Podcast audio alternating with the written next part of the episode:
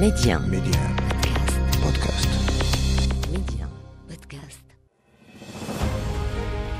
يقال من لا تاريخ له لا مستقبل له، والتاريخ المغربي ماض مجيد يحفل بالوقائع والأحداث. أفتح معكم أنا محمد الغول كتابه، وأختار لكم منه كل أسبوع صفحة من صفحاته المشرقة، صفحات من التاريخ. ميدي واحد، محمد الغول، تاريخ المغرب. أهلا بكم. قال البصيري رحمه الله: مسافر صارت أحاديثه ما بين كل العرب والعجم، سرى على النجم ولا غروى في مسافر يسري على النجم. قد لا يكون الشاعر محمد بن سعيد بن حماد الصنهاجي البصيري صاحب البردة المسماة الكواكب الدرية في مدح خير البرية يقصد هنا صاحب موضوعنا لهذا العدد من تاريخ المغرب، لكنه يصفه بشكل دقيق. الأمر يتعلق بأمير الرحالة في كل التاريخ البشري، الرحالة ابن بطوطة، هذه الشخصية المغربية التاريخية التي صنعت لنفسها كما لهذا البلد تاريخا عظيما أصبح جزءا من التاريخ البشري. ابن بطوطة يقول واصفا نفسه: خرجت منفردا عن رفيق آنس بصحبته وراكب أكون في جملته، لباعث على النفس شديد العزائم وشوق إلى تلك المعاهد الشريفة كامن في الحيازم، فحزمت أمري على هجر الأحباب من الإناث والذكور، وفارقت وطني مفارقة الطيور للوقور، وكان والدي بقيد الحياة فتحملت لبعدهما وصبا، ولقيت كما لقي من الفراق نصبا، وسني يومئذ اثنتان وعشرون سنة. ويضيف: لقد حققت بالفعل ولله الحمد رغبتي في هذا العالم، والتي كانت السفر حول الأرض، ونلت شرف ذلك الأمر الذي لم يسبق لإنسان عادي نيله. عن ابن بطوطة كتب الكاتب المغربي الدكتور سالم بن حميش في كتابه سيرتي ابن بطوطة وابن خلدون قال: عن حياة الرجل قبل رحيله في الثاني من رجب للعام سبعمائة وخمسة وعشرين الموافق للثالث عشر من يونيو للعام ألف وثلاثمائة وخمسة وعشرين، وعندما كان شابا في الواحد والعشرين من عمره. لا نعرف الكثير ما خلا أنه ولد في طنجة شمال غرب المغرب الأقصى في رجب للعام سبعمائة وثلاثة الموافق لفبراير من العام ألف وثلاثمائة وأربعة، وأن نسبه بربري لواتي، والمقريزي يذهب إلى أن قبيلة الواتا عربية وتوجد أيضا في أرض الكنانة. أما العناصر البيوغرافية الدالة التي نستقيها من نص رحلته فهي أنه حج أربع مرات ما بين العامين ألف وثلاثمائة وستة وعشرين و ألف وثلاثمائة واثنين وثلاثين، إضافة إلى حجة عودته الأخيرة في العام ألف وثلاثمائة وثمانية وأربعين، وأنه حصل في دمشق تخصيصا خلال ثلاثة أسابيع على إجازة، ولعلها عبارة عن شهادات حضور لدروس شيوخ وأساتذة كان من بينهم امرأتان، كما لبس الخرقة الصوفية ثلاث مرات، أولا في القدس على يد أحد مريدي الشيخ العراقي أحمد الرفاعي. وكل هذا الزاد لا يعدو أن يكون زاد العارف متوسط المستوى، ولكن مع تميز صاحبه بذاكرة قوية وحس استكشافي متوهج. انتهى كلام الدكتور سالم بن حميش في كتابه سيرتي ابن بطوطة وابن خلدون. العلامة ابن خلدون ذكر في مقدمة كتابه الشهير العبر وديوان المبتدأ والخبر ما يلي: ورد على المغرب لعهد السلطان أبي عينان من ملوك بني مارين رجل من مشيخة طنجة يعرف بابن بطوطة، وكان رحالا عنها منذ عشرين سنة قبلها إلى المشرق، وتقلب في بلاد العراق واليمن والهند، ودخل مدينة دلهي حاضرة ملك الهند، واتصل بملكها لذلك العهد وهو السلطان محمد شاه، وكان له منه مكان واستعمله في خطة القضاء بمذهب المالكية في عمله، ثم انقلب إلى المغرب واتصل بالسلطان أبي عينان، وكان يحدث عن شأن رحلته، وأكثر ما كان يحدث عن دولة صاحب الهند، ويأتي من أحواله ما يستغربه السامعون، مثل أن ملك الهند إذا خرج للسفر أحصى أهل مدينته من الرجال والنساء والولدان، وفرض لهم رزق ستة أشهر يدفع لهم من عطائه، وأنه عند رجوعه من سفر يدخل في يوم مشهود يبرز فيه الناس كافة إلى صحراء البلد، ويطوفون أمامه في ذلك الحقل منجنيقات على الظهر يرمي بها شكائر الدراهم والدنانير على الناس، إلى أن يدخل ديوانه، وأمثال هذه الحكايات فتناجى الناس في الدولة بتكذيبه. ولقيت أنا يومئذ في بعض الأيام وزير السلطان فارس ابن ودرار البعيد الصيتي، ففاوضته في هذا الشأن، وأريته إنكار أخبار ذلك الرجل لما استفاض في الناس من تكذيبه. فقال الوزير فارس: إياك أن تستنكر مثل هذا من أحوال الدول بما أنك لم تره، فتكون كابن الوزير الناشئ في السجن. انتهى كلام ابن خلدون في كتابه الشهير العبر وديوان المبتدأ والخبر. فمن هو فعلا ابن بطوطة؟ هو رحالة، مغامر ومؤرخ عريق وقاض وعالم، يعد من أبرز مستكشفي العالم في منتصف القرن الرابع عشر. هو عبد الله محمد بن عبد الله بن محمد بن إبراهيم اللواتي، اشتهر في بلاد الشرق بلقب شمس الدين، لكنه عرف أكثر بلقب ابن بطوطة. ولد في مدينة طنجة في العام سبعمائة وثلاثة للهجرة، الموافق للعام ألف وثلاثمائة وأربعة للميلاد. كان ينتمي لأسرة عريقة وشهيرة بطنجة، اشتهرت بالعلم والفقه، وكثير من أبنائها نالوا مناصب في القضاء. أحب الرحلة والسفر، فزار غالب مناطق العالم المعروف في زمنه في ثلاث رحلات، ويقدر البعض المسافات التي قطعها ابن بطوطة خلالها بحوالي مئتين وعشرين ألف كيلومتر. وعن رحلاته الثلاث يقول ابن بطوطة: بدأت أولها من طنجة حتى الإسكندرية، ومنها إلى دمياط فالقاهرة، ثم تابعت سفري في النيل إلى أسوان فعباب على البحر الأحمر، ومنها أبحرت إلى جدة، ثم عدت إلى القاهرة فدمشق عبر فلسطين، ثم صرت إلى اللاذقية فحلب، واتجهت مع قافلة حجاج إلى مكة، ثم توجهت بعد ذلك إلى العراق ثم فارس، وحججت للمرة الثانية، ثم انطلقت من مكة إلى اليمن فالبحرين، ومنها إلى مكة، ثم وصلت إلى مصر وهي أم البلاد. وعن رحلته الثانية يقول ابن بطوطة: فكانت باتجاه الشمال، حيث زرت الشام، ثم دخلت آسيا الصغرى، وبلغت سينوبة على البحر الأحمر، ثم عبرتها إلى جزيرة القرم، وزرت جنوب روسيا قبل أن أنتقل إلى أرض البلغار، ومنها عدت إلى فارس ودخلت أرض الهند. ويشار هنا إلى أنه أقام في الهند مدة زمنية طويلة تبلغ حوالي عشر سنوات، يقول بخصوصها الباحث في تاريخ الحضارات السوري محمد قجة أن ابن بطوطة أقام في أكثر من مدينة بالهند، وتزوج من أهلها، وتولى القضاء لمدة عشر سنوات، وتحدث عن عادات وتقاليد أهلها من المسلمين وغيرهم في الأفراح والأتراح والبهارات الحارة التي تستعمل في الأطعمة الهندية.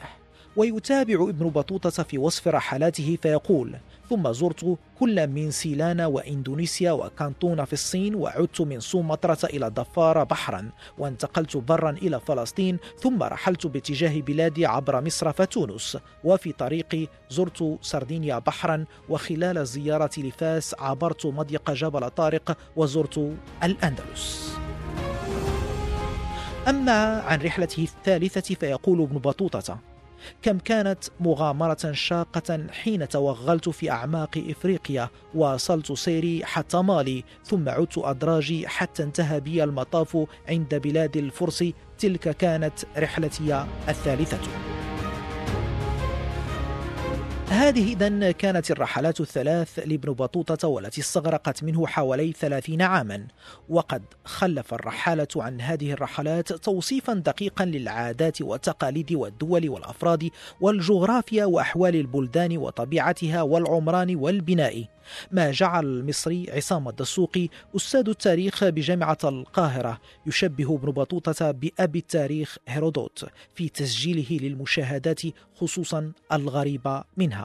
وقد وثقت كل هذه الرحلات بمعلوماتها الدقيقة في كتاب تحفة النظار في غرائب الأمصار وعجائب الأسفار، الذي يقول عنه ابن بطوطة: ولولا إلحاح من المحيطين بي، ولولا طلب سلطان بلادي أبي عينان فارس المتوكل بتدوين هذه الرحلات، لكاد الناس أن يحرموا تفاصيل هذه المغامرة الطويلة، في إشارة إلى استغراب واستنكار الناس آنذاك لكثير من المعلومات العجائبية التي كان يحكيها عن مشاهداته في رحلاته في مختلف البلدان، خاصة في الهند والصين.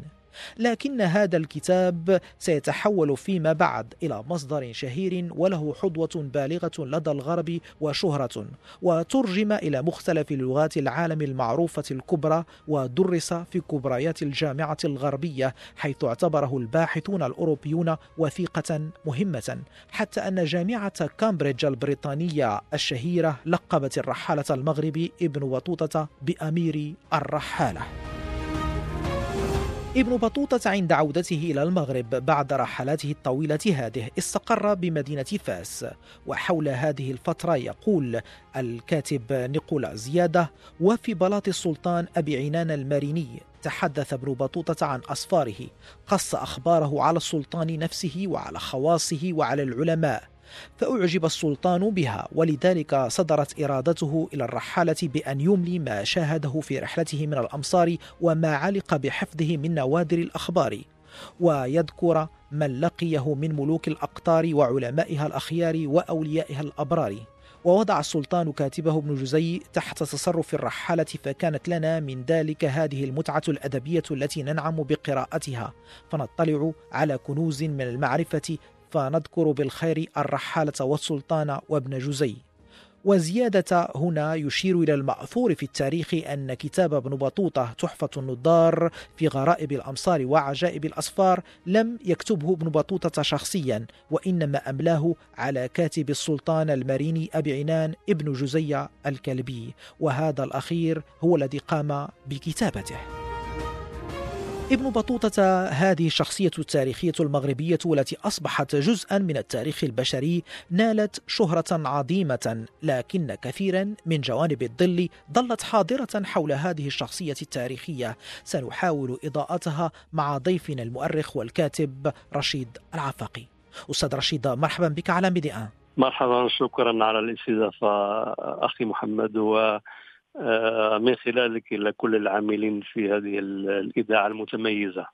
بداية أستاذ رشيد، هل يمكن تقديم تعريف مختصر لابن بطوطة؟ من هو ابن بطوطة؟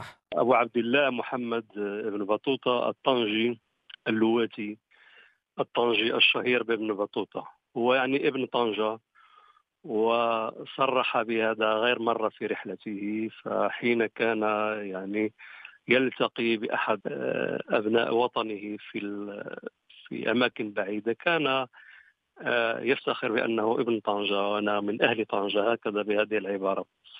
ابن بطوطة هو من أبناء مدينة طنجة، وهو من أسرة طنجوية عريقة كانت تتولى القضاء في العصر المرابطي والموحدي، وهي أسرة توجد تراجم لبعض أبنائها في معاجم الرجال، مثلا في كتاب الديل والتكملة لابن عبد الملك المراكشي، وفي كتاب التكملة لابن الأبار. هناك بعض اللواتيين الطنجيين الذين تولوا القضاء، وابن بطوطة يعني يصرح في رحلته على أنه من هذه الأسرة اللواتية. ابن بطوطة هو يعني ابن من أسرة عريقة بمدينة طنجة، كانت لها بعض الوجاهة، ولكن عموما هذه الوجاهة يمكن أن تكون يعني خفتت بعض الشيء في العصر المريني، ومع ذلك ابن بطوطة ظل يمثل تلك الوجاهة من خلال منصبه ومن خلال شخصيته أيضا. وأذكر هنا بالمناسبة على أن ابن خلدون يشير ويذكر ابن بطوطة في كتابه الشهير المقدمة، ينعته بأنه رجل من مشيخة أهل طنجة، وبالتالي فابن بطوطة كانت له يعني مكانة معتبرة، وإن كانت يعني كتب التراجم المغربية لم يعني تترجم له ترجمة وافية. أستاذ رشيد، عندما نتحدث عن هذه الشخصية العظيمة ابن بطوطة ننسى أو نتجاهل أننا نتحدث عن فترة تاريخية من التاريخ البشري لم يكن فيها السفر سهلا يسيرا، ولا وسائل نقل متوفرة، ولا الأمن متوفرا، يعني المخاطر كانت حقيقية وتتهدد حياة الرحالة قبل كل شيء آخر. فكيف فكر أو ما هي الظروف التي جعلت ابن بطوطة يفكر في أن يجوب كل العالم المعروف آنذاك؟ ابن بطوطة في الحقيقة هو يعني قام برحلته المشهورة يعني في زمن لم تكن فيه وسائل الرحلة المريحة متوفرة. يعني نحن في زمننا هذا الذي يعني نتوفر فيه على العديد من وسائل النقل المريحة، ومع ذلك لازلنا نعتبر بأن السفر هو قطعة من العذاب. يعني الإنسان يمكن أن يسافر إلا من منطقة إلى منطقة يعني لا تبعدها بكثير من الأميال، ومع ذلك يحس بالتعب، فما بالك يعني في عصر ابن بطوطة الذي لم لم تكن فيه وسائل النقل تضمن الراحة. إضافة إلى الطريق، الطريق لم يكن سالما في ذلك الزمان، هناك يعني قطاع الطرق، وبالمناسبة كثرت العديد من النوازل التي تتعلق بالذين يقطعون الطرق على الحجاج، ورفعت هذه النوازل إلى القضاة، وأفتى العديد من القضاة أفتوا يعني بعدم إمكانية بعدم جواز الحج حتى بالنسبة للفرد. ومع ذلك ومع ذلك هناك شوق كبير لدى الناس ولدى المسلمين بأن يؤدوا الفريضة الخامسة الحج، وهذا وابن بطوطة يعني من هذا النوع الذي يتجشم المتاعب والمصاعب من أجل البلوغ إلى مكة المكرمة وأداء فريضة الحج. يعني ومن خلال رحلته من بداية نص أو مدونة رحلته يمكن أن نلمس ذلك الشوق من خلال تلك العبارات البهية الجياشة التي سهل بها رحلته إلى الحج. وفي الحقيقة ابن بطوطة لم يكن يدور في خلده أن يتجاوز مكة المكرمة، إنه يعني قرر مع نفسه على أن يذهب إلى الحج ثم يعود إلى بلده طنجة، ولم يكن يعني يفكر في أن يقوم بتلك الرحلة الطويلة جدا والتي امتدت إلى خمسة وعشرين سنة. وبالتالي أنا أعتقد على أن الحج كفريضة فرضها الله عز وجل على المسلمين هي ملهمة للكثير من المغامرات وللأعمال يعني الجليلة. وبالمناسبة يعني الشيء بالشيء يذكر، يعني قرأت في العديد من الكتب على أنه رحلة الحج بالنسبة للعالم في ذلك الوقت كانت تعتبر يعني حدثا مفصليا في في حياة الرجل، بحيث أنه بعد الحج يدخل في حياة أخرى يعني مليئة بالأعمال الخيرة والأعمال الحسنة. وابن بطوطة يعني من هذا الصنف من من أولئك الرجال الذين يعني قرروا أن يتجشموا عناء الوصول إلى مكة لأداء الفريضة الخامسة، حتى يكون هذا الحج يعني فتحا لأشياء عظيمة أخرى. ومن بين الأشياء العظيمة التي يعني برزت في في حياة ابن بطوطة هذه الرحلة العظيمة التي قام بها، والتي لا يزال الناس الآن حتى الآن يعني الناس جميع الناس بجميع طبقاتهم علماء وبسطاء وغيرهم يتملكهم العجب، كيف لهذا الرجل القدرة بأن يسافر وأن يتذكر كل تلك التفاصيل التي دونها في رحلته. أستاذ رشيد، هل يمكن هنا أن نتحدث عن ظروف أخرى، مثلا الموقع الجغرافي للمغرب في أقصى شمال إفريقيا والغرب الإسلامي، ربما لأننا وإن كنا نتحدث عن ابن بطوطة هنا فالتراث المغربي حافل برحلات كثيرة لم تحظى بالشهرة الكافية، هل يمكن أن نضع ذلك في إطار ونسرق هنا تعبير العلامة عبد الله جنون النبوغ المغربي؟ يمكن، الموقع الجغرافي له دور كبير، خاصة بأنه في عهد ابن بطوطة لم يكن يعرف العالم الجديد، يعني أمريكا وأمريكا اللاتينية، وإنه بالتالي فالعالم يحد عند المغرب، وخاصة المغرب الأقصى والبلاد المغربية والأندلس. بالنسبة للنبوغ المغربي أخي محمد، يعني الاعتزاز بالمغرب يعني حاضر في رحلة ابن بطوطة بشكل كبير جدا، والاعتزاز بوطنه الصغير طنجة، فهو يعني يلتقي بأناس ويتقدم إليهم ويتعرف إليهم ويعرف بنفسه على أنه من أهل طنجة، وهناك يعني اعتزاز كذلك بالمذهب المالكي على الاعتبار على أن المغرب يعني كان يمثل هذه المدرسة الفقهية الشهيرة. وبخصوص يعني الرحلة كذلك، يعني هناك شغف كبير بالتنقل، ابن بطوطة يعني لا يهدأ له بال إلا أن ينتقل من مكان إلى مكان، والمغاربة مشهورون بالرحلة. وهنا أذكر على أن الأستاذ المؤرخ عبد الهادي تازي رحمة الله عليه له كتاب بعنوان رحلة الرحلات، يعني أدرج فيه حوالي مئة رحلة مغربية للحج، وهذا يعني كافي الدلالة على أن المغاربة يعني شغفوا بالرحلات، وأنه حقيقة كانت في المقام الأول تأتي رحلة الحج، ولكنهم فيما بعد يعني بعد الحج يتجاوزون منطقة مكة المكرمة إلى القدس وإلى تركيا وإلى بلاد الشام دمشق وإلى بغداد وإلى مصر ثم إلى مصر وغيرها من الحواضر العربية التي كان لها يعني تاريخ ثقافي وسياسي عريق.